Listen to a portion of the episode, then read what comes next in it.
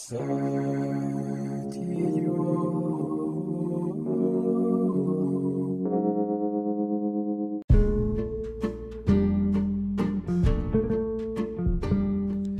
idiot peut-être, mais des fois, il y a des gens qui se ressemblent et on n'arrive pas à expliquer pourquoi. Et donc on dit, euh, on euh, aux gens qui, nous entourent, ah ouais machin, il ressemble trop à, je sais pas qui, soit une personnalité ou soit une autre personne euh, que vous connaissez. Et bah, c'est souvent euh, pas facile à expliquer et, euh, et euh, bon, quand parfois la personne capte, c'est souvent décevant parce que en fait, si la personne capte, elle capte parce qu'elle a découvert l'indice qui signifiait, enfin, qui faisait que les deux mecs se ressemblaient ou que les deux personnes se ressemblaient. Et bon, bah, souvent, en fait, finalement, c'est c'est euh, par rapport à une caractéristique un peu euh, plus simple que ce qui, paraît, que ce qui paraissait. Euh, je sais pas. Par exemple, il y a des catégories de gens. Alors, bon, parfois c'est. Souvent, ce sont des clichés ou des stéréotypes, parfois classistes ou racistes, qui se cachent derrière les ressemblances. Donc, bon, ben et puis parfois, euh, c'est des choses plus difficiles à verbaliser. Euh, je trouve qu'il y a pas mal de gens du Nord qui s'appellent Damien et qui n'ont pas de menton. C'est-à-dire qu'on a un menton un peu absent. Et euh, est-ce que c'est une caractéristique des gens du nord de l'Europe ou du nord de la France d'avoir une absence de menton? Et est-ce qu'il y a vraiment plus de gens qui s'appellent Damien? Et qui viennent du nord? Je sais pas. Et euh, bah, souvent, ouais, les gens un peu sans menton, ils ont tendance à un peu à se ressembler. C'est comme les gens avec des gros nez en fait. Euh, je trouve que euh, pour parler de gens connus, par exemple, je pensais qu'il y avait vraiment un air de ressemblance très particulier entre Monsieur Poulpe et Jerry Blevins, qui est un ancien lanceur releveur des, Mets. Et et en fait, c'est juste qu'ils sont bruns et qu'ils ont un grand nez. Voilà, c'est tout. Et en fait, ils se ressemblent pas tant que ça. Mais dans ma tête, c'était vraiment les deux mêmes personnes. Bon, bah non, en fait. Mais des fois, c'est plus subtil. Il y a des catégories de gens, quoi. Il y a des gens, on, on les connaît pas, mais on les connaît déjà. Et alors, euh, parce que euh, je sais pas si c'est tenable, mais j'ai l'impression qu'on a nos têtes avec euh, nos caractéristiques, le fait qu'on ressemble à nos parents, tout ça, machin, ok. Avec les proportions de nos visages. Euh, enfin, on a notre gueule, quoi. Et puis, euh, j'ai l'impression qu'il y a un truc musculaire dans, notre tronche qui fait que, suivant ce qu'on pense, suivant notre tempérament, notre attitude, la langue qu'on parle, même notre accent, ça peut euh, déformer notre visage ou en tout cas le modeler euh, d'une certaine manière. Ce qui fait que euh, j'ai l'impression que les gens qui ont un certain accent, souvent, eh ben, ils vont tendance à avoir des expressions faciales qui vont avec cet accent. ou qui ont certaines attitudes, par exemple les sourcils haut levés. Il y a une certaine manière de parler des gens qui parlent en levant haut les sourcils et en secouant un petit peu la tête de droite à gauche. Voilà. C'est un, truc qu'on peut retrouver. Ou euh, les gens qui vous parlent euh, de temps en temps avec euh, les yeux mi-clos, en mode un peu stroboscope. Qui, réfléchissent un peu comme ça. Donc il y a, des, états d'esprit qui mettent sur la gueule des gens des espèces de, de grimaces. Alors, souvent on se rend compte dans des échanges un peu négatifs, les gens qui sont désagréables, ils ont des gueules désagréables, mais c'est pas c'est pas génétique quoi, c'est désagréable parce qu'en fait ils sont pénibles et donc euh, ils ont des espèces de ils ont des rictus ou euh, donc ils ont des gueules de cons, mais c'est parce que c'est vraiment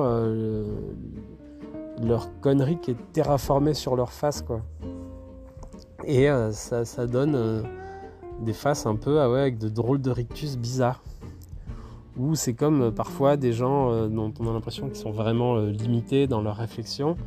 Ils vont avoir aussi ça, peut, s'imprimer sur leur visage. Bon, après, je sais pas, il y a certainement une, limite à tout ça. Ça fait penser aux, grandes heures des parasciences au 19e siècle où on faisait de la phrénologie et qu'on classait euh, les gens euh, par leur degré d'intelligence avec des mesures euh, tout à fait tronquées du, crâne et des os des gens. Donc oui, effectivement, il peut y avoir une dérive ou alors euh, on essayait de définir les, traits du psychopathe ou je sais pas quoi. Bon, bah non, d'accord. On n'en est pas là. Mais, euh,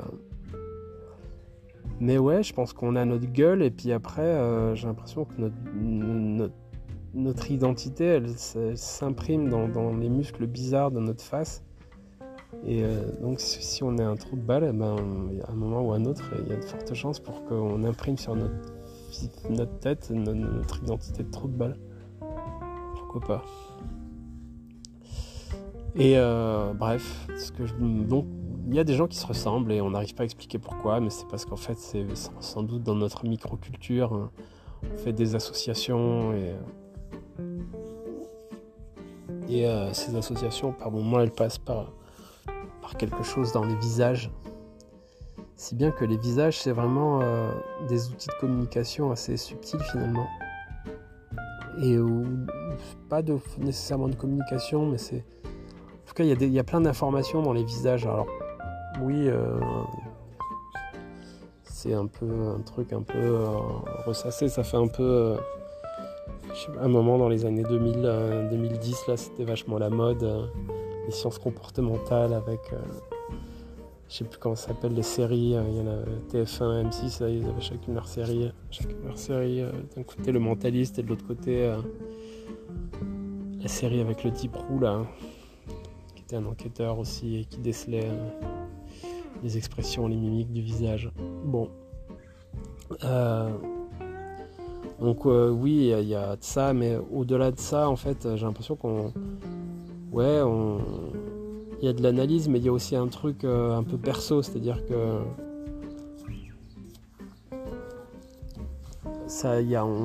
on, peut aussi lire des choses qui ne sont pas vraiment des vérités sur les personnes dans les visages, mais c'est des vérités sur nous et sur notre histoire, et que du coup, euh, on fait des, espèces de. Ouais, on crée des catégories très subjectives, mais euh, et donc on crée des espèces de, catégories de personnes sur la base de, notre petit vécu, c'est rigolo. C'est souvent difficile à partager et c'est là le rapport, à mon avis, avec euh, l'idiotie.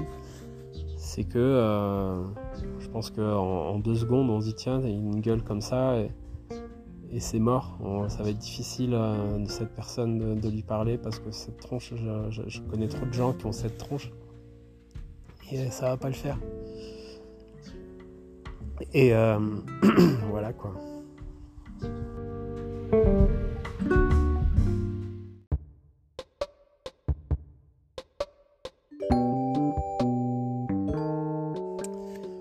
Et euh, j'ai repensé à un truc. J'avais parlé euh, dans un épisode précédent, j'avais oublié de faire la comparaison. Et elle m'est revenue là. En fait, je parlais précédemment des maisons des gens ou des appartements des gens, des lieux, euh, qui, des lieux qui nous sont décrits, euh, ou alors euh, dans lesquels on imagine les gens qu'on connaît, mais pas intimement. Et comment dire? En gros, vous avez des collègues de travail, par exemple, que vous connaissez, mais que vous ne fréquentez pas dans l'intimité. Vous les imaginez dans leur maison que vous n'avez pas vue. Vous avez des infos sur cette maison, elle vous a été décrite ou de temps en temps elle a été évoquée dans la discussion. Et quand euh, cette personne parle, qu'elle ait donné des indications ou pas, vous l'imaginez dans sa maison quand elle parle. Bah, J'étais chez moi, je cuisinais, tout ça. Et il se trouve que euh, cette maison, euh, vous l'imaginez toujours à peu près pareil finalement. même si vous n'avez jamais eu d'indication sur comment est la cuisine de la personne, à chaque fois que vous l'imaginez cuisiner, vous l'imaginez toujours dans la même cuisine que vous avez imaginé la première fois. Quasiment toujours, quoi, à peu de choses près. Et même vous mettez, enfin je sais pas vous, mais parce que j'en ai finalement pas beaucoup discuté, mais souvent même les pièces, elles ont une orientation, vous la, vous la situez cette cuisine, vous la mettez dans un endroit par rapport à la maison. Je sais pas comment ça se décide, mais elle est située quoi. Et euh, bon, euh, à quoi je voulais comparer ça? Merde, la comparaison. Ah oui, oui, voilà. Ça me faisait penser à, aux souvenirs qu'on peut avoir euh, d'une chanson quand on ne la connaissait que en yaourt. On ne connaît pas bien l'anglais et on a mémorisé une sonorité d'un certain phrasé ou de certains mots euh, qu'on a cru entendre dans une chanson euh, anglaise ou, euh, je sais pas, en italien ou en espagnol ou en allemand, disons. Et donc, on a enregistré la sonorité présumée des paroles sur la base de ce que, d'un point de vue de ce qu'on est capable de percevoir avec, bah, nos faibles connaissances. C'est-à-dire que oui, vous savez sans doute voilà, les, choses qu'on n'arrive pas à articuler ou qu'on maîtrise mal, on les entend pas et on les entend avec, euh, les, sonorités qu'on a l'habitude d'employer, ce qui fait qu'on déforme même jusqu'à l'entente. Et donc, euh, c'est marrant euh, comment dans nos souvenirs peuvent cohabiter. voilà, je disais, c'est marrant comment dans nos souvenirs parfois peuvent cohabiter l'expérience vécue de la maison de quelqu'un qu'on connaissait mal et, chez qui on a fini par aller. Et soudain, dans les souvenirs d'après, par, par moment, on les imagine dans leur maison, euh, la vraie maison, puis par moment, on les, imagine dans la maison qu'on avait imaginée au préalable et qui euh, persiste dans notre, dans notre système de représentation mentale. Et il se trouve que je trouve que y a le même phénomène avec les paroles en anglais. Donc euh, parfois, euh, je, me souviens euh, un peu du yaourt. Et, puis après, je me souviens aussi, ah oui, non, mais je connais aussi les vraies paroles. Et voilà, elles existent elles existent ensemble. par exemple, c'est, je sais pas, dans ma tête, c'est une chanson de Metallica euh, qui, dont l'intro est géniale et euh, j'aimerais qu'il existe une boucle où on n'entend que l'intro. C'est il dit Give me fuel, give me fire, euh, give me give me fuel, give me fire, give me that which I desire. On dirait, on dirait que j'ai un accent allemand. Donc donne-moi du feu, donne-moi de l'essence donne-moi tout ce dont je désire. On comprend que la personne a envie de, mettre le feu. C'est l'équivalent américain de allumer le feu de, Johnny Hallyday finalement. Et euh, je me souviens très bien qu'enfant j'ai écouté plein de fois, euh, grâce, à grâce ou à cause de mon grand frère, euh, que j'ai entendu plein de fois cette intro qui me faisait déjà un bel effet. Mais je me souviens euh, de la sonorité telle que je la percevais, quoi. Alors je peux pas vous le refaire là, mais vous pouvez l'imaginer. Et donc, bah je sais pas, c'est marrant. Voilà, j'ai bien, bien discuté. Et c'est gentil d'avoir discuté, pas d'avoir discuté, putain. C'est gentil d'avoir écouté jusque-là. Et on se retrouve bientôt. Give me fuel, give me fire, give me that which I desire.